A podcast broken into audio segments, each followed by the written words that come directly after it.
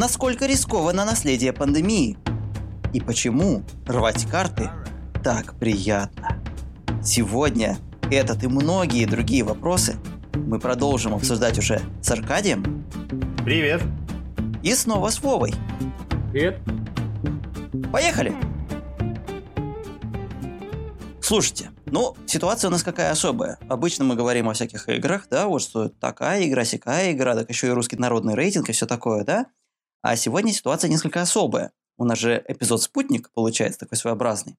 И поэтому мы решили поднять тему игр в жанре наследия. Потому что как раз «Мрачная гавань», она ну, является или не является как раз частью этого жанра. Это мы, я думаю, тоже чуть позже обсудим. Но для начала, я думаю, все-таки важно немножко обсудить, что такое вообще наследие. Может быть, нам БГГ подскажет. Потому что вот я смотрю сейчас и вижу, что БГГ определяет игры наследия как игра, в которой изменения в одной партии оказывают необратимое влияние на все последующие партии. Тут еще один момент, дай скажу. По Мэджику. Давай. Я, когда услышал первый раз понятие Legacy, собственно, то я сразу вспомнил свой Magic the Gathering. Legacy – это второй по стоимости формат Magic the Gathering, которому разрешено полное безобразие, э, все что угодно, но при этом партии очень быстрые, и при этом, чтобы зайти, как говорится, в этот формат, нужно вложить большие деньги. Вот у меня было такое ощущение от Legacy, когда у нас появились пандемия и Seafall, что это формат, в который нужно зайти за большие деньги. Интересная позиция, кстати. Ну, за деньги больше, чем обычные, да. А, ну да, для тех, вот кто так. не знает, вот именно я тоже поясню, что вот я использовал слово «наследие», но как бы понятное дело, что в оригинале в английском языке это используется как «legacy», Вообще, в принципе, кстати, самая первая игра была именно вот Риск Легаси. Ровно с этого и началось, почему так жанр Ну, это называется. был кусочек механики, я считаю. Риск. Ты же играл, но мне кажется, нельзя считать отдельной игрой. Это просто вот замечательный моментик, который потом смогли развить красиво и замечательно. Я, с одной стороны, соглашусь, с другой стороны, я не могу согласиться. Да, я действительно играл все-таки в Риск Наследие. Я не могу согласиться, что это маленький, например, кусочек, но вот то, что это потом развили, это сто процентов – и это как раз, мне кажется, сильнее всего заметно потому, насколько люди по-настоящему не знают про риск наследия. И тут вопрос не в том, что оно, ой, у нас не издавалось в России, да? Ну, да, она не издавалась, но это, на мой взгляд, вообще ни на что не влияет, потому что и за рубежом, ну, особого на нее спроса нету. Все говорят в первую очередь о пандемии наследия, да, вот. Но зародилась вот эта вся история с коробочками, там, со всякими конвертиками, то, что писать на поле, наклейки использовать. Это все зародилось именно в риске. Насчет того, насколько это маленькая механика, мне трудно сказать, потому что тут все-таки ты постепенно развиваешь свои фракции. Это не спойлер ни для кого, это как бы открытая информация, что сначала у нас просто первая партия у нас будет ну просто абсолютно чистейший риск. Вот насколько он плохой, настолько первая партия ваша будет плохая. Ну, да. это мое личное мнение, потому что мне риск вот вообще никак не зашел. Мне кажется, это настолько старая, примитивная, прям вот никакая игра. Мне было очень скучно из-за этого в нее играть. Но потом постепенно там особая ситуация немного с этим, в принципе, наследием, потому что если сейчас мы уже больше привыкли к такой сюжетному такому формату, наверное, я бы сказал. Ой, сначала у нас первый сценарий, потом второй сценарий, потом третий. Раньше этого не было. В риске наследия вообще не было никаких сценариев. Саш, а сколько а, разница лет между риском наследием и пандемией, например, чтобы понимать, э, что значит раньше? Смотри, э, риск наследия, в принципе, появился в 2011 году. А вот пандемия наследия появилась уже в 2015 году. То есть, по-настоящему, между ними прошло 4 года. Игростроители заметили в риске вот это вот э, наследие. Это был, видимо, какой-то из аддонов. То есть, развивающий идею риска. А вот игростроители заметили Legacy, оценили ее перспективу и развили из нее, ну вот, э, практически одновременно 4 игры. Ну, практически mm-hmm. одновременно, это 1-2 года я имею в виду. Mm-hmm. Вот. То есть, это пандемия, это Сифол и это Чартерстоун. Это два, три кита, которые, в принципе, я рекомендую всем сыграть. Но в Сифол сложно играть, потому что там нужен э, английский. А так, вот если вы заинтересовались Legacy, вот эти именно три кита. Ну смотри, во-первых, э, я с тобой вот тут довольно жестко не соглашусь, потому что смотри, какая история. Что Risk Legacy – это была первая как раз игра, в принципе, этого жанра. Угу. Потом Роб Дави объединился как раз с Мэттом Ликоком, и они уже сделали пандемию с элементом наследия. То есть изначально был риск с элементом наследия, а теперь появилась пандемия с элементом наследия. Пандемия была уже мега популярна. И тому есть, мне кажется, очень серьезные причины. Мы сейчас к ним немножко вернемся, но я хочу немножко, опять же, задеть историю. Потом уже после этого Роб Давио пошел опять по своим стопам, уже без кого-либо дополнительного. Он снова сделал игру уже Сифол. Он попытался сделать сам как раз механику оригинальную. Ну, можно сказать, что, скорее всего, это был провал. Потому что вот обзоры, рейтинг, ну, по крайней мере, показывает, что народ не очень оценил. А вот после этого я бы сказал, что вот именно все-таки толчком самым основным была именно пандемия. Потому что какой-нибудь Джейми Стигмайер, я очень сильно сомневаюсь, что он угу. сидел вообще, вот поиграв в «Риск наследия», если он вообще в него играл. Опять же, я говорю, игра была не популярна. Хотя и была оригинальная механика, но она не была популярна совершенно. Соответственно, Джейми Стигмайер сидит и думает, сделаю-ка Чертерстоун. Я все-таки думаю, что это было именно уже после пандемии. Угу. Поэтому вот мой личный взгляд, что да, механика была, ее никто совершенно не заметил, пока тот же самый автор не повторил ее уже в другом месте, и это уже стало абсолютным, на мой взгляд, успехом. Настолько, что пандемия наследия выбралась уже на первое место. Я думаю, тут, наверное, по-моему, все трое играли, по-моему, в первый сезон пандемии. Правильно же? Да, конечно. Ну и во второй тоже. Вова, ты вот играл второй? Компания развалилась, я не стал. Mm. А у меня две разные абсолютно компании были и разные абсолютно ощущения на самом деле. Ну вот я хотел бы повторить в той же самой, и так как не получилось, э, пришло, ну, не стал играть. Нет, на самом деле, вот если интересно, я могу, то есть у меня много вот этих впечатлений по, по этим трем играм, потому что очень разные компании получились, и прямо частично выявили недостатки наследия как такового и недостатки вот длительных компаний. Я вот прям очень хочу как раз именно пройтись по каждой игре немножко отдельно. Именно вот э, я хочу как раз все-таки начать с риска, потому что мне кажется, это все-таки интересно будет взглянуть на развитие, в принципе, вот этого жанра. Вот я говорю, в пандемии там конкретно мы играем 12 месяцев, мы их играем, у нас сюжет развивается, там вообще есть, в принципе, такое понятие, как сюжет, да? в риске изначально этого даже близко не было. У вас вот спокойно пятая, шестая и седьмая партия могли быть абсолютно одинаковые, вот без каких-либо изменений. Там особенность была в том, что все вот эти коробочки, они были закрыты заданиями, которые говорят, вот если, например, вы впервые уничтожили город, откройте эту коробочку что-то происходит. Вот если вы впервые захватили всю Азию, например, то откройте вот эту коробочку, что-то происходит, да? Такого вот формата. Я, конечно, это чисто придумываю, я не помню уже, какие конкретные там задачи были. Или, например, вы сделали самую там большую армию какую-то там очень огромную, вот это, по-моему, по-моему, было такое. А, вы тоже открываете новую коробочку. То есть там порядок открытия коробочек полностью зависел от игроков. И, на мой взгляд, это было ужасно потому что тогда можно было создать невероятный дисбаланс. То есть можно было как раз очень-очень-очень быстро как раз выполнить все эти цели, а потом на протяжении, не знаю, следующих 10 партий сидеть и не выполнять ни одной, потому что не осталось тол- толком коробочек, кроме там каких-нибудь самых сложных, да? И вы бы играли в одну и ту же игру. Очень неинтересно. Сифол для нас этим и закончился. В Сифоле такая же история, да? Ну, в Сифоле мы очень мы зависли, потому что не могли решить загадку. Загадка оказалась слишком простой, на наш взгляд, и мы в нее не поверили. Разгадку. Mm-hmm. И по- поэтому, когда мы пришли к последнему сценарию, где там что-то надо сражаться с каким-то там черным замком, чем-то еще, черным городом, в общем. Вот, может, они еще там и доиграли, но меня уже не это самое, не впечатляло это все. Ну, понятно. Я так понимаю, там тоже именно такая система заданий была, да? Да, да, да. То есть там э, в самом начале, типа, до, доплыл до города, открываешь эту коробочку, потом стоит вот э, цель, и к этой цели мы в течение двух-трех можем партий идти. Вот смотри, мне кажется, вот Сифоли там уже, уже все-таки больше влияния имеет, например, тот же самый сюжет, да, насколько я понимаю? Да, но он как-то вот там, там мы можем пытать, э, в кавычках, да, пытать э, этих самых людей. И там есть пара интересных панчей. То есть панч, если кто не знает, да, это мое нынче любимое слово. Это резкий поворот э, в анекдоте, да, когда угу. там Штирлиц э, смотрел в окно из, окно, из окна дула, и тут вдруг он закрыл окно, дуло исчезло. То есть, когда мы переворачиваем все к чертовой матери. Вот, и там пара панчей замечательных. Я, честно говоря, сомневаюсь, что вы сейчас найдете коробку Сифола и мало того захотите в нее сыграть. В общем, в одной из э, коробок был фонарик. И этот фонарик очень сильно открыл нам свойства карт.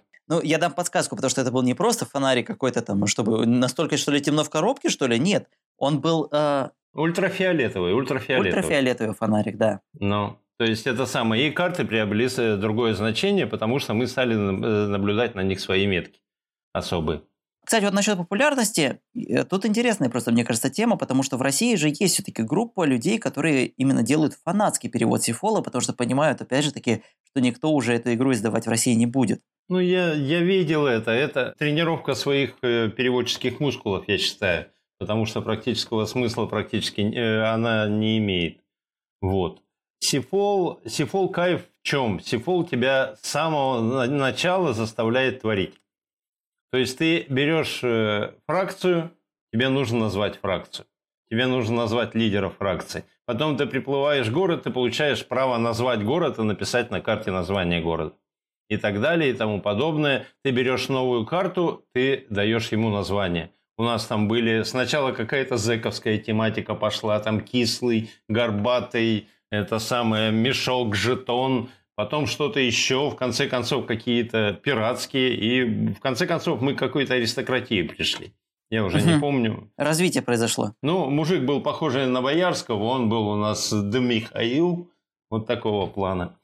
Игра глубокая, игра, требующая английского языка, потому что без английского ты даже не решишь загадки, которые требуются. То есть тебе там предлагают не выбрать, а назвать что-то. И когда ты это называешь, там идешь либо туда, либо туда. Вот такие mm-hmm. какие-то штуки. То есть не просто из циферок, как э, в остальных. Вот. Но Сифол это была моя все-таки вторая игра, и я играл с очень опытными игроками. А вот когда я играл в пандемию, во-первых, в пандемию я не играл до Legacy от слова совсем. То есть, по-моему, даже кубиковая партия одна была, и все. А в, э, в картонную пандемию я не играл совсем. И мы сели, семейным кругом, и друг сына пришел. И вот э, это были новички. И в этих новичках постоянно у нас была проблема альфа-игрока. То есть чаще всего это был я, но иногда там сын присоединялся. То есть э, он продавливал свои решения, и мы шли так, как сказал один человек, а не так, как придумали все. Вот, это вот э, проблема легаси игр, э, кооперативных легаси игр, она прямо встала в полный рост. Когда мы играли второй э, сезон пандемии, то мы играли уже с Иваном и Алиной. Вот. И меня поразил Иван. Понимаешь, он уходил э, после игры, сидел, экселевскую табличку открыл и вычислял, как мы должны, что мы там должны делать. И приходил с готовым сценарием на следующую игру. Мы это обсуждали перед партией, потом это самое корректировали, не корректировали. Я потом тоже начал, ну не экселевскую табличку, но хотя бы что-то прикидывать, какую это самое, какой шрам брать, какое усиление брать, каких персонажей, все вот это вот было. Ого, это, это прям крутой подход. Это вообще офигенный подход, и мне очень понравилось играть с ними. А закончилось все это партией у них, когда, значит, последняя партия, мы поняли, что мы ее проигрываем, мы поняли, что нам нужно делать в следующей партии, в декабрьской. Но э, мы решили доиграть эту и максимально получить. И предпоследняя партия у нас длилась 3 часа. Время было пол второго ночи.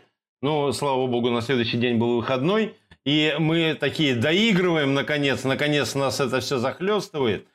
И мы такие с Иваном, ну что, последнюю? Алина, только не это! Мы чуть не поссорились там, но в конце концов мы сели, я сказали, мы сказали, мы все знаем, что делать. И последняя партия у нас прошла за 15 минут бац-бац-бац-бац-бац, мы привет, Байкал, и все хорошо. У меня однажды была такая компания, которая тоже распалась, о ней можно немножко пожалеть. Это было просто Dream Team, вот серьезно. У нас был такой альфа, что его ну, нереально было почти переспорить. Он прям давил свои решения. Поначалу это было напрягало. Это напрягало. Потом все немножко к нему подстроились, и мы уже, знаете, э, играли расслабленно. То есть мы знаем, что этот человек скажет примерно, что нужно делать, где как. И в какие-то переломные моменты мы его научились как бы перебарывать. И ну, наше мнение э, было более важное. И он нас слушал. И это было очень классно. То есть мы, э, получалось, что мы играем расслабленно, потому что он за всем следит, он все старается контролировать, все делать. Когда какие-то неважные моменты, то есть всю вот эту вот мишуру, мы ходим, бьем там монстров, да, там вот это все, э, как бы следит он. А когда что-то важное, и когда э, сюжетный какой-то переломный момент или еще что-то, мы спокойно продавливали свою ситуацию, и он слушал нас.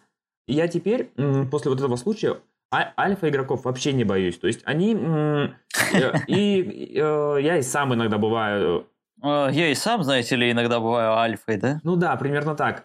И потому что э, иногда игрокам сложно оценить ситуацию, что-то сделать, э, принять какое-то такое э, малозначительное решение именно.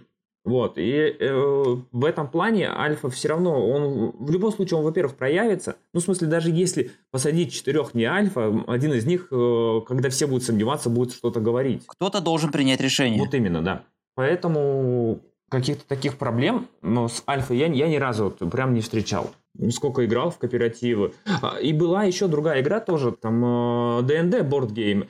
У- Ужасная по механикам, и я все в нее никак не мог сыграть. И однажды я показал ее человеку, и вот тоже был Альфа, который управлял. Я вот сидел просто и наблюдал, как он играет за меня и за себя.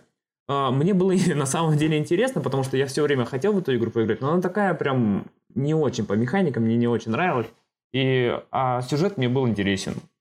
Вот так я поиграл в игру тоже. Так что альфа все равно нужны. Без них никуда. У меня, знаешь, у меня ситуация немножко другая была. Мы когда играли в пандемию, мы собрались именно вот четверо друзей, все вот такие, знаешь, на равных правах и все такое. То есть э, борьбы за власть там благо никакой не было. И появилась очень интересная такая вот динамика, что мы во всех вопросах выслушивали всех. То есть у нас не было такого, что вот я сказал, короче, вот. Нет, мы все таки послушали, как, как поступим. Так, как поступим? Мгм. Значит, так, все, это вот все, все согласны, типа, знаешь, такого вот прям формата. У нас не было конкретно прям таких слов или что, но вот мне запомнилось именно такое единство мышления какое-то прям.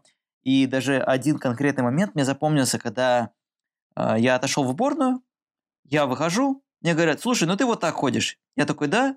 А почему? А, вот это, вот это. А, ну да, я так действительно хожу. То есть, то есть они заранее для меня уже продумали ход, и я с ними совершенно не спорил, потому что мы вот друг в друге настолько были именно вот уверены, как игроки, вот просто вот как товарищи по команде, что вообще никаких сомнений не было. Я знаю, что они для меня хороший ход придумали. Я знаю, что если бы я вместе с ними сидел, мы бы вот к тому же самому пришли. И поэтому было вот очень четко, очень чисто, очень прям вот хорошо. Потому что у меня действительно, у меня вот была такая история, когда вот альфа-игрок просто вот прям буквально за меня там миньки двигал по полю. Я сидел, думал, а зафига я тут сижу вообще? Вот чё- что я тут делаю тогда? То есть вот просто этому человеку, видимо, лучше играть соло-игру, а я только вот, можно сказать, мешаю своим чужим мнением, да, вот. С другой стороны, я полностью поддерживаю именно идею, что хорошо, когда есть человек, который вот хорошо знает правила. Тогда этот человек как раз берет, по сути, на себя всю вот эту ответственность за весь вот этот вот, как мы уже выяснили в прошлом эпизоде, фидлинг. Когда вот надо там, Мгм. ой, ой, подождите, вот этот вот маленький эффект, а вот это в правилах как раз вот там говорится, вот это, вот это. И вот сидит, э, короче, несколько игроков, и один человек через себя вот это все, по сути, прогоняет, чтобы остальные игроки играли расслабленно. И вот это, мне кажется, большой плюс, когда вот есть человек, который берет вот на себя такую ответственность. То есть, по идее, да, хорошо, когда все сидят за этим следят, но вот в кооперативке хорошо, когда вот один за этим следит. Вот я, например, постоянно так себя делаю, когда мы играем в семье в какие-то кооперативные игры. Потому что, ну, так как я тут, в кавычках, знаешь, такой са- самый такой настоящий настольщик, Прокачанный. а все остальные, ну, просто любят поиграть, то, понятное дело, я на себя беру все правила. А они в итоге просто сидят и наслаждаются. Я часто так делал, но мне надоело проигрывать в этих.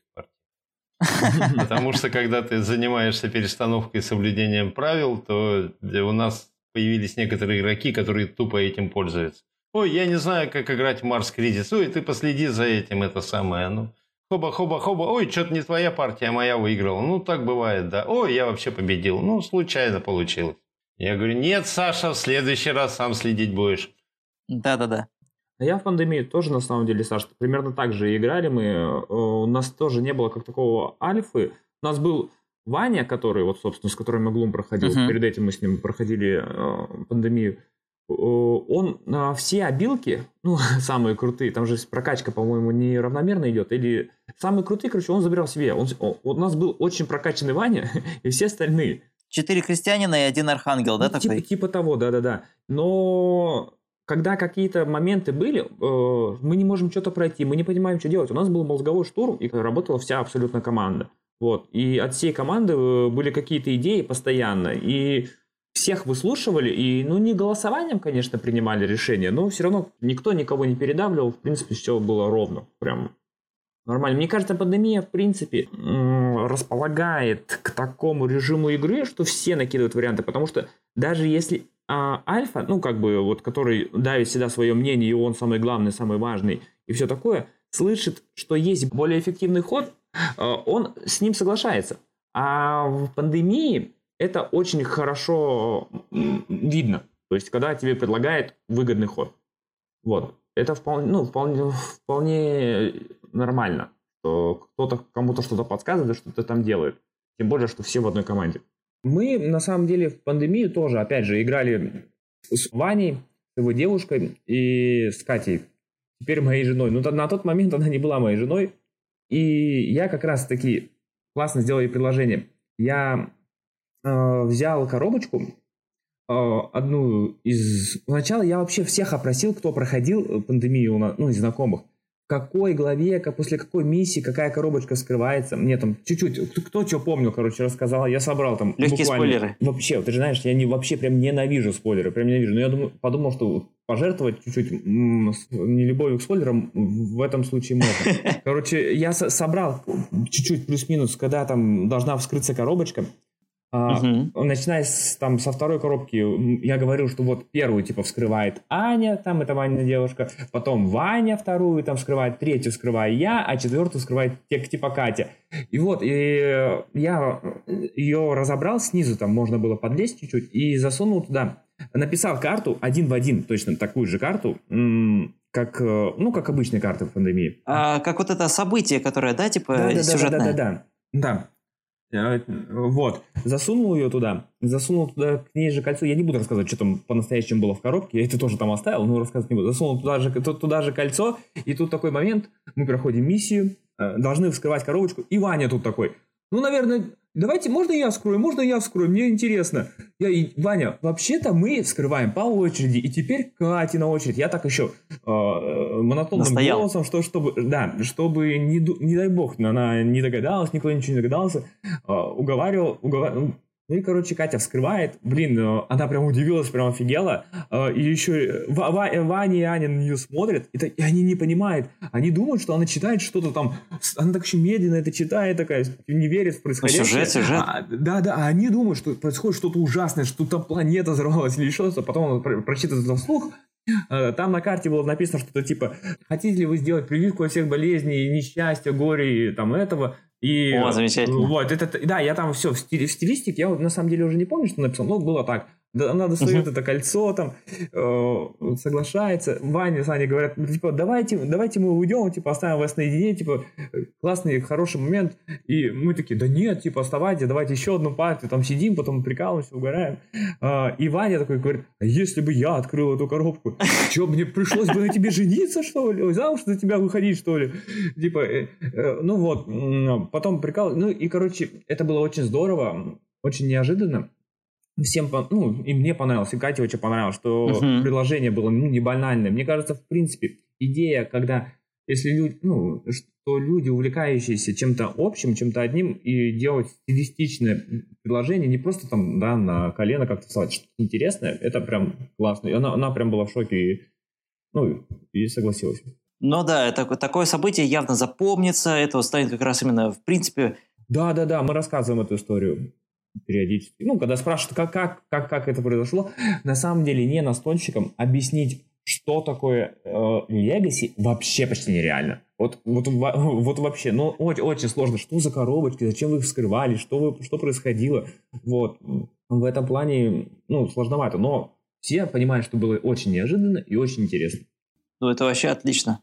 Последний Легаси, который я играл, хотя, конечно, Легасями я и считаю и фруктогонщиков, и вот э, экзиты и что-то еще тоже можно относить к Легаси с разной стороны. Чартерстоун мы играли полным составом, причем э, за столом были люди э, абсолютно незнакомые. То, то есть был я с женой, и я пригласил еще людей, которые до этого вообще даже в клубе не встречались, но они, я из клуба их позвал, и мы дома у меня сидели все время играли. Были полным составом 6 человек, где-то на середине э, выявился лидер – вот, по-моему, он был синий, да, который на деньгах там что-то крутил-вертел. И он э, свою выигрышную комбинацию повторил в пяти последующих партиях, и мы потеряли как-то интерес ко всей игре. Мне кажется, это, кстати, очень интересная тема для обсуждения. В принципе, вот насчет кооперативности и соревновательности Legacy. Потому что, на мой личный взгляд, из того, что вот я играл, у меня создалось довольно четкое впечатление, что игры в жанре наследия в идеале должны быть кооперативными. Тогда нету вот этого, в принципе, вопроса о балансе. Нет вопроса вот о том, что игроки, например, вот кто-то уже слишком много побеждает, например, да, вот этого в принципе нету. Потому что вот как это в риске в оригинальном было, там вот действительно ты можешь прокачать себе фракцию, и она будет настолько сильной, что, ну, ну подрезай ее, подрезай, ну, блин, она у нас все равно побеждала. И вот у меня такая же история была с Чартерстоуне, что ну настолько хороший отлаженный механизм, что ну как бы, ну да, можно мешать технически, но ни на что это не влияет. А вот мне кажется, все-таки кооперативные, они работают гораздо лучше. Вот как раз тот же самый пример пандемия. Не знаю, насколько, конечно, применимо, но вот эта мрачная гавань, например, вот да? Я Вот. и, хотел сказать, мне кажется, все-таки Gloomhaven, и э, э, там не механика именно Legacy, там скорее механика улучшения карт. Карты, в смысле карты, которые мы играем, и наклеек на карту глобального мира. Вот. Потому что правила, как таковые, там не меняются. Ну, вот ты прочитал книгу правил, все, они такие есть, как бы, и до конца. Чего-то нового э, ты не получаешь. То есть механики все те же самые.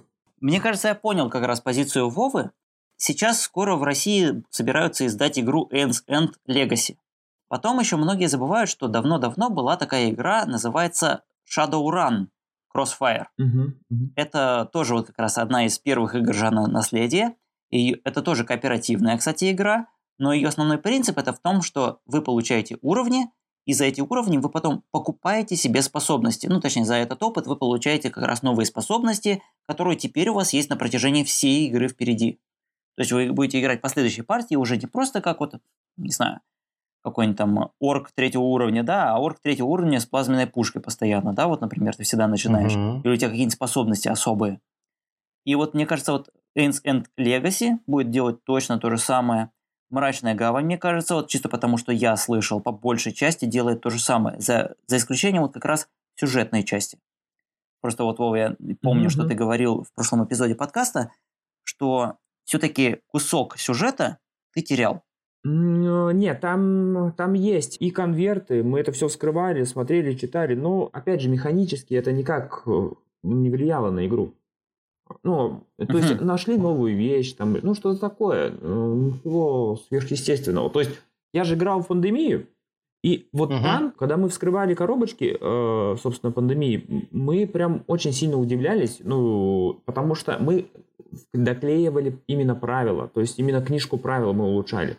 А Самое интересное было в этом. Не свойства там, да, какие-то там на карту. Ой, вот запишите, что вы там можете убирать две болезни, а не одну. Нет, это э, не было для нас шоком каким-то ну, сверхъестественным чем-то. А вот когда мы вскрывали коробку, и мы такие, офигеть, да ну, это вообще-то не так. Да, ну, я просто не хочу спойлерить. Э, ну, мы очень сильно удивлялись некоторым моментам. И это, вот, вот, вот это вызывало бурю эмоций, а не то, что там у вас появился новый персонаж. Ну, ну, ну появился, хорошо, он был недоступен, мы его потом нашли, встретили. Ну и ладно. Ну, и, ну и как бы фиг с ним. От того, чтобы он лежал до этого в коробке в открытую, а, сверхъестественного бы ничего не было. А то, что если вдруг персонаж приносит новую механику, которой не было до этого, вот это уже, э, мне кажется, прямо так, ну, какое-то легаси, то есть наследие. Или ну, что-то меняет глобальное, то было бы, вот, вот это было бы легаси, то есть что-то необратимое прям по-настоящему. Они, они просто новое, но- новый автомат нашли, ну, ну и что? Тут я, вспом- позвольте вспомнить, э, передразнив Михаила Ефремова, поговорить о Фридемане, нашем Фризе, который выпустил коробочки карт, которые в- верхняя карта говорит просто «берите карту, берите карту, берите карту». Вас четверо? Хорошо. Пятая карта говорит, что вам с этой картой делать. Это самая десятая карта говорит, что выигрывает старшая взятка. Пятнадцатая карта говорит, что если у вас меньше 18, то вы все равно проиграли. И так далее и тому подобное. То есть это вот то, что ты говоришь, Володя, вклеивание правил. Только эти правила лежат вот по порядочку, и ты, когда открываешь карты, ты прямо игру узнаешь э, с начала до конца. Или та- те же фруктогончики. Фруктогончиков ты это точно Да, да, видел. я играл. Ну, это, кстати, две разные системы. У Фридемана Фризы одна из них называется Fast Forward. Это вот как раз игры Да, типа да, да. Форт. Я забыл, Фобия, да? Форт и Фобия. Форт Фея и, господи, Фли. Ну, еще и Fire есть, но они в России пока еще не выходили.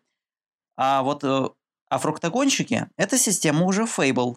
Я не знаю, честно говоря, в чем там сильная разница. Это надо спросить у Фридмана Фриза. Мне кажется, просто дело в том, что у наследия начинается не на букву F, поэтому Фридман Фриза сказал, нет, я делать не буду. Да-да-да, буду Fable и Forward делать.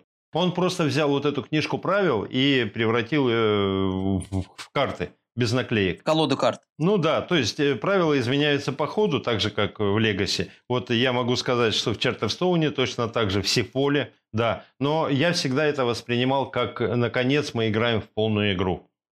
То есть изначально мы играли в какие-то тестовые, в демо-версии, потом хоба открываем, потому что, например, в Чартерстоуне тоже вы э, начинаете жить. Выберите себе что-нибудь, назовите себя как-нибудь. Первый этап нашего хода прошел, откройте коробочку. В этой коробочке 5 карточек. Первая карточка говорит, какой будет второй этап, третья, вторая, какой третий и так далее и тому подобное.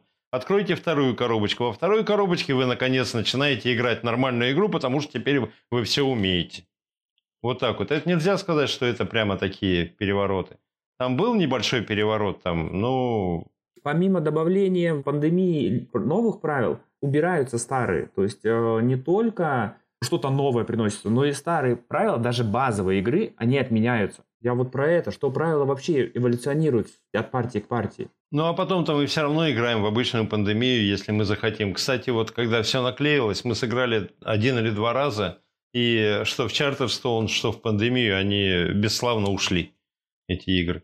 Ну, то есть не хочется играть в полную игру. Как раз вот я немножко хотел вот задеть тему вот этих вот изменений. Потому что в Чартерстоуне изначально вообще правила, можно сказать, пустые. Вообще автор изначально хотел, чтобы правила были абсолютно пустые. Просто была надпись Charterstone, подпись «Правила игры», а ты открываешь правила, и там вообще ничего нету. Просто вот вообще ничего нету. Угу. То есть начинаешь ты игру, достаешь первую карту.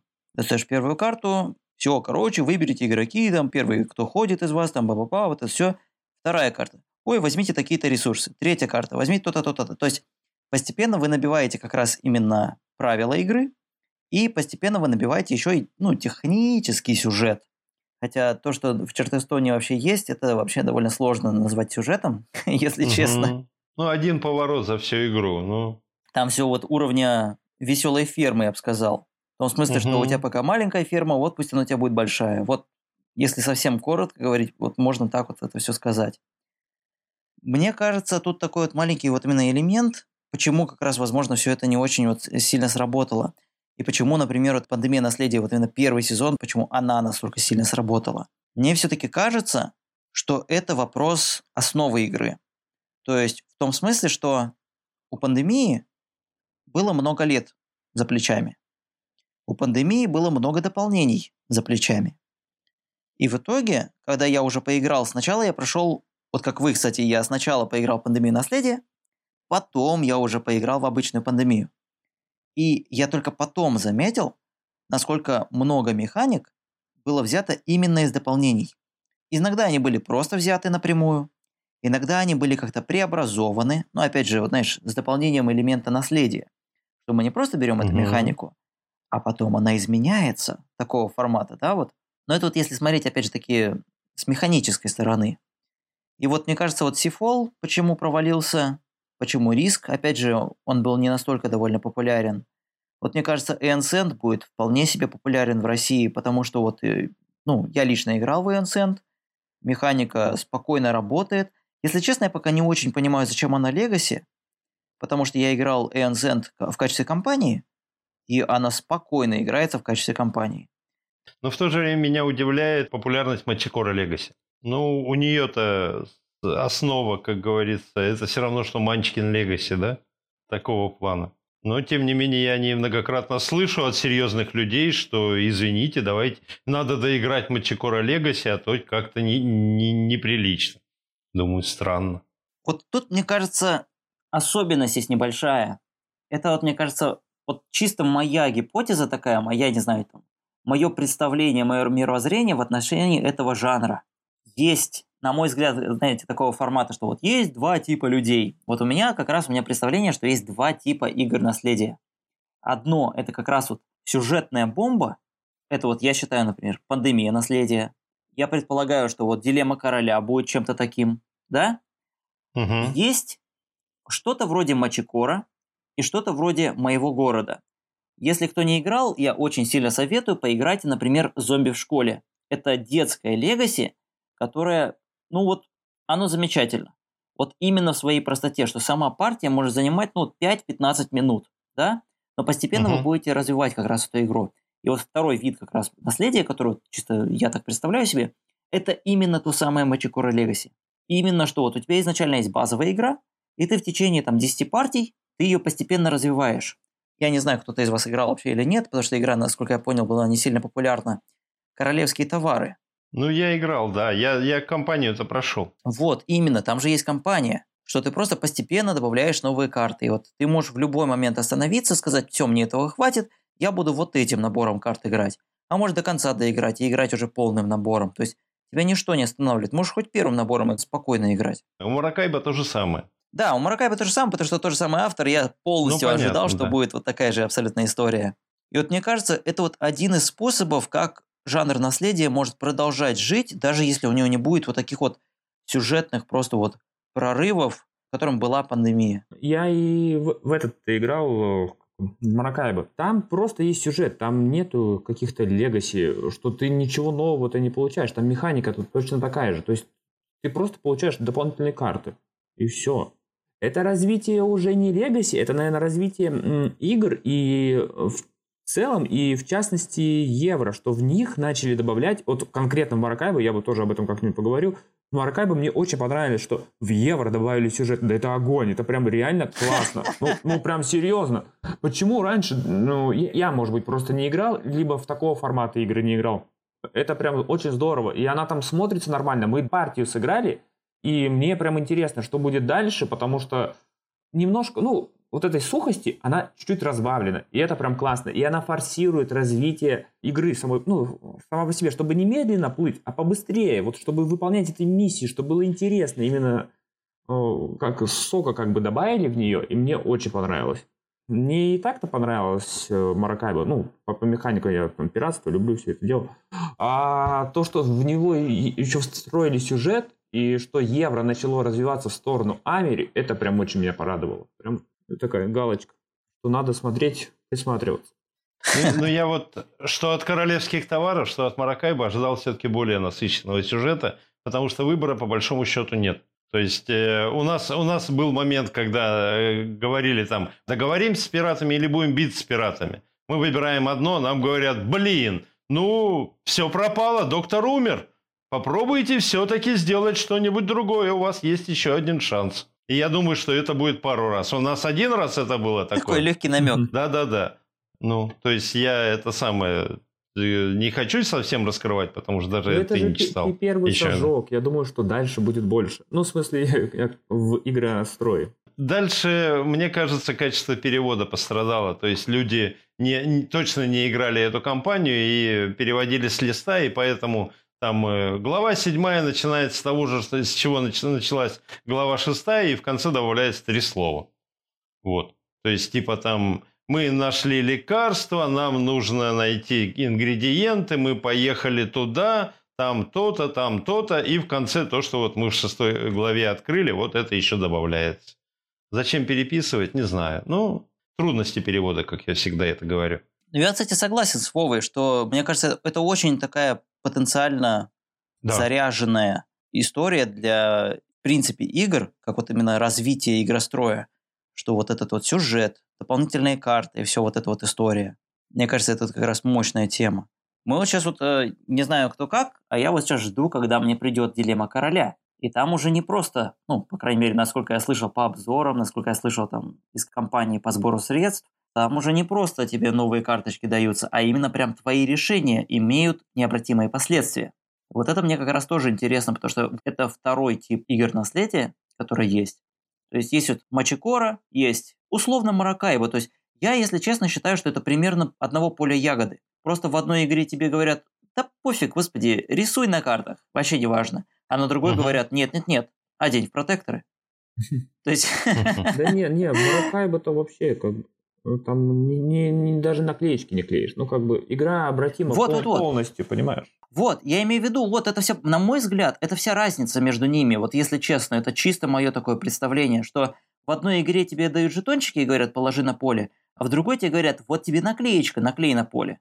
И вот лично мое представление, что это вот все, чем они отличаются. Вот эти вот игры такого развивающего формата.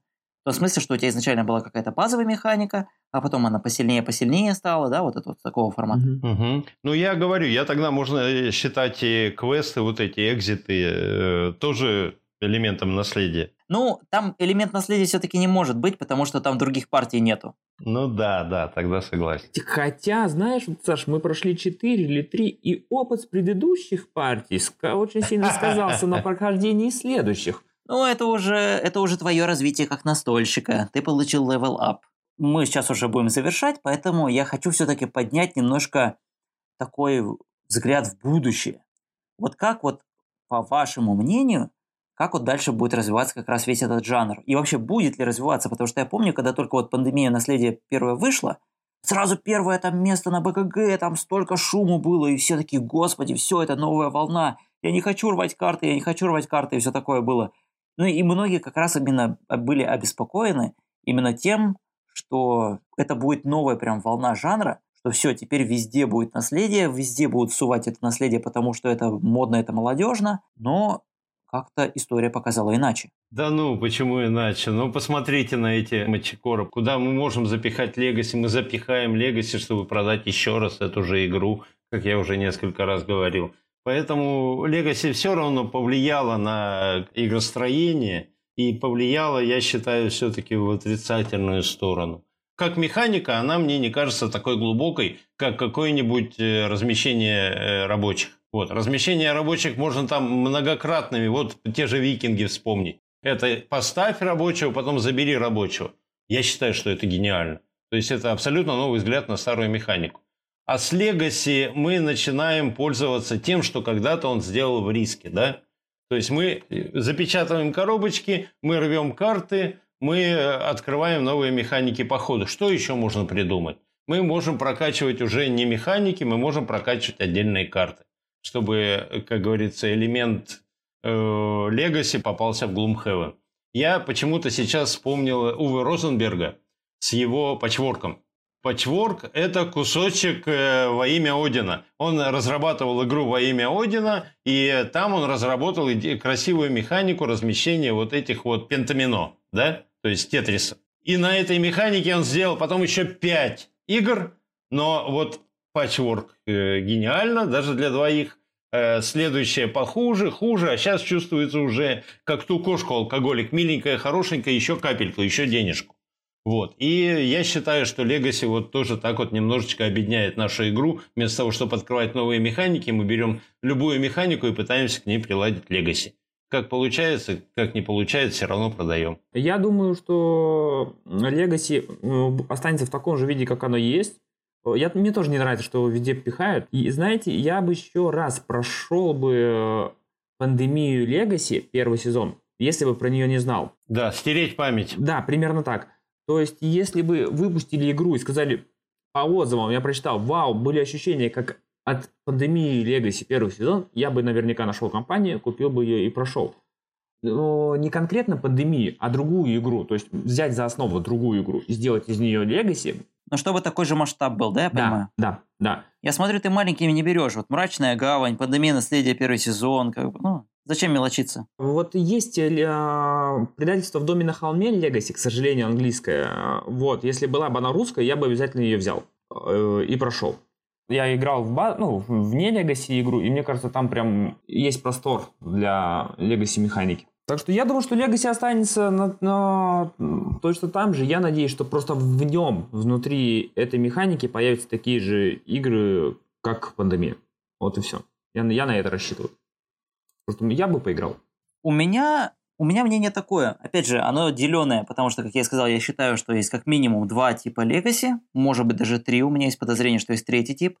Но, с одной стороны, я думаю, что Legacy останется навсегда, именно как вот микромеханика – Именно как вот эта вот микрокомпания в Маракайбо. Именно как вот зомби в школе, что мы открываем и постепенно, постепенно новенькие механики. Именно как мой город, именно как Мачикора. То есть вот такого формата, мне кажется, это останется. Далеко не всегда это будет именно прям в формате наследия. Я думаю, что чаще даже это будет вот как Маракайба именно что мы, ой, постепенно-постепенно добавляем новые карточки, да? То есть вот все такое, вроде бы ощущение наследия, но мы хотя бы карточки не рвем, мы хотя бы на поле не пишем, да, вот немножко вот так вот. То есть очень легкий такой налет. Это примерно как было с другими всякими этими жанрами. То есть сначала был колодострой, ой, колодострой, это все, это вся игра у нас колодострой. А потом мой, ну это, короче, у нас механика немножко есть, да?